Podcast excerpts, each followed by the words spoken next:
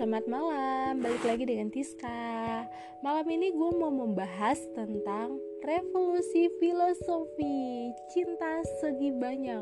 Wow, rangkuman ini gue ambil dari mata jiwa. Dengan judul ya, yang tadi gue bilang cinta segi banyak. Hmm, pernah ngalamin cinta segitiga? Hmm, gimana sih rasanya? Banyak happy atau banyak pusingnya.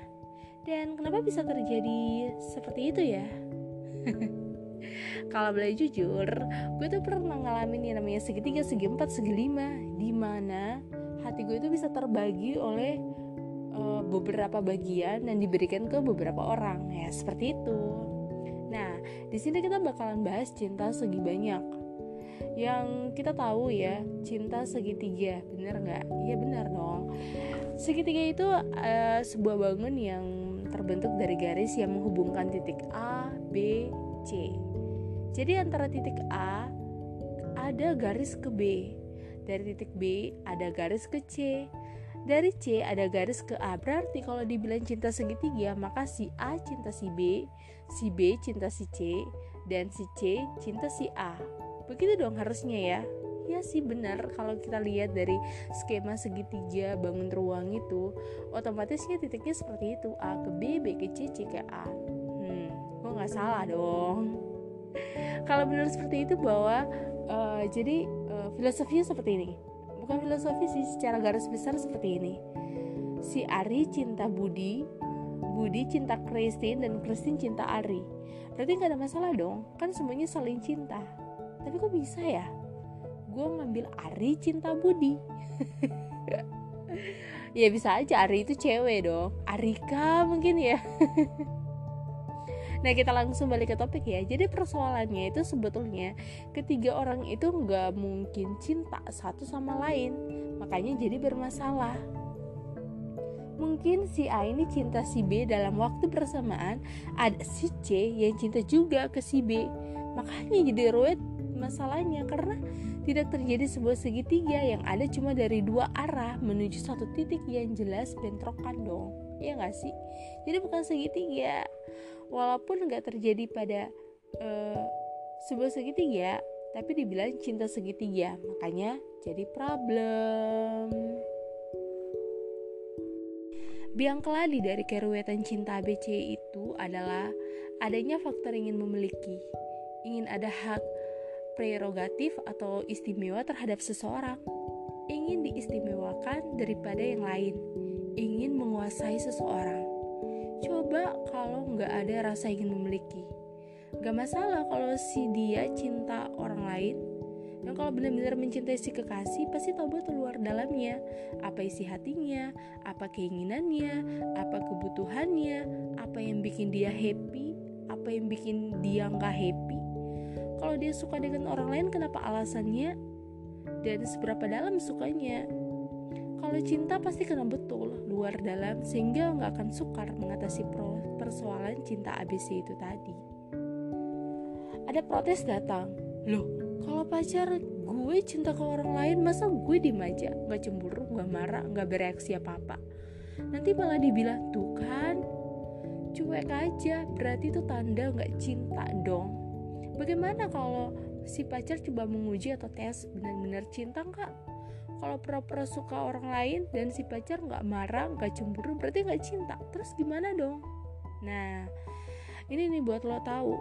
Kalau masih ingin menguji segala macam uh, segala macam itu berarti belum percaya 100% masih ragu-ragu dan berarti belum cinta benar cinta itu nggak sama sekali dengan sekolah sehingga nggak membutuhkan ujian nasional kenapa harus pakai tes-tes segala macam jadi sempat ya gue punya cerita. Gue kan suka main TikTok. Jadi gue pernah lihat di TikTok gitu ada satu akun yang di mana dia memposting bahwa ada orang ada akun lain yang nyuruh dia untuk ngetes pacarnya di di MIG nah pas ngetes itu uh, disuruh nanya dong lu punya pacar nggak? Dan si pacarnya cewek nyuruh ini bilangnya nggak punya makin sakit hati tuh orang. Ya siapa suruh? Nggak ada air gak ada api gak ada hujan malah nyari-nyari masalah nyari-nyari beban batin. Ya gak sih? Ya dong. Gimana kalau pacar kita cinta ke orang lain terus dia jadi happy? Sekali lebih happy daripada ketika cuma cinta ke kita. Terus kenapa masalahnya? Hmm kalau gue mau bilang sih bukankah itu lebih baik buat dia? Katanya cinta itu ingin dia happy. Kok giliran si dia happy dengan mencintai orang lain kita jadi nggak rela? Kalau memang dia cinta sama orang lain lebih happy dengan orang lain itu jangan marah jangan ribut jangan melarang. Tapi dorong aja supaya dia lebih happy lagi. Tetap cintai si dia. Dan soal satu hubungannya sesuai realita aja bahwa hubungan itu diakhiri dengan baik-baik gue sih lebih memilih itu.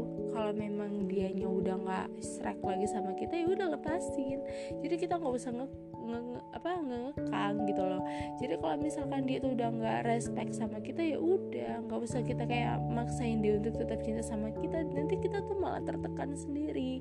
Jadi kalau misalkan ada orang kedua artinya lo tuh nggak pantas lagi buat dia. Karena kalau lo pantas buat dia nggak mungkin ada yang kedua. Lo tetap di nomor satu kan nggak mungkin lo diduakan hmm maka dari itu, daripada menghayal, lebih baik melihat kenyataan apa adanya.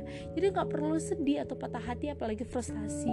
Ya kita belajar aja dari pengalaman ini, cinta segi banyak. Kita optimis melangkah ke depan, tetap berani mencintai orang dan pasti akan bertemu cinta yang lebih tepat dan lebih happy. Cintai lebih banyak orang, buat happy lebih banyak orang, kurangi dan buat perasaan ingin memiliki dan menuntut dicintai. Bangun dreams, bangun mimpi yang lebih besar. Kerja keras meraih mimpi itu kerja keras meraih impian itu. Karena di perjalanan meraih impian itu lo akan ditemukan cinta sejati sebagai partner hidup meraih mimpi-mimpi indah. Bukan cuma cinta segitiga tapi cinta segi banyak dan kalau jumlahnya nggak terbatas akan menjadi sebuah lingkaran. Jadilah cinta bulat sempurna yang tiada tara. Terus semangat dan terus berjuang jangan berhenti mencintai Nah, mungkin itu saja yang bisa gue sampaikan malam ini. Semoga buat kalian yang punya cinta segitiga, segi empat, segi lima. Waduh banyak banget ya. Segi enam, segi tujuh. Karena kalau segi lima tuh mentok di gue gue sampai segi lima. Jadi segi enam, segi tujuh, segi delapan mungkin yang pernah alamin itu uh, lo bisa masuk ke kamar merenungkan apa yang sekarang lo alamin kan karena gak mungkin dong lo harus menjadikan diri lo atau menspesialkan diri lo untuk enam orang. Jangan serakah sebaik-baiknya lo serakah pasti lo akan kena getahnya juga. Sepandai-pandainya lo lompat lo ambil lo tuh atau lo bagi-bagi hati lo pasti bakalan ada hati yang rusak jangan sampai lo bener-bener jatuh cinta kepada orang yang bakalan bikin lo rusak. Jadi uh, sebaiknya ya tadi gue bilang cari hal-hal positif lakukan hal yang baik dan semoga lo bisa dapat orang yang benar-benar tepat buat lo dan lo akan menjadi uh, bisa menjadikan itu cinta lingkaran. Gimana lo sama dia dalam satu uh, rotasi yang akan pernah bisa putus. Gue selalu berharap untuk segala sesuatu yang terbaik kepada semua pendengar setia gue Kayak terkenal aja ya punya banyak penggemar gitu ya. Ya bermimpi lebih baik kan Siapa tahu uh, dengan podcast yang gue sampein ini Gue punya banyak penikmat Pendengar Dan banyak penggemar. Ya nggak sih? Ya dong gak ada yang nggak mungkin ya nothing impossible. So selamat malam dan sampai jumpa lagi. Dadah. Bye bye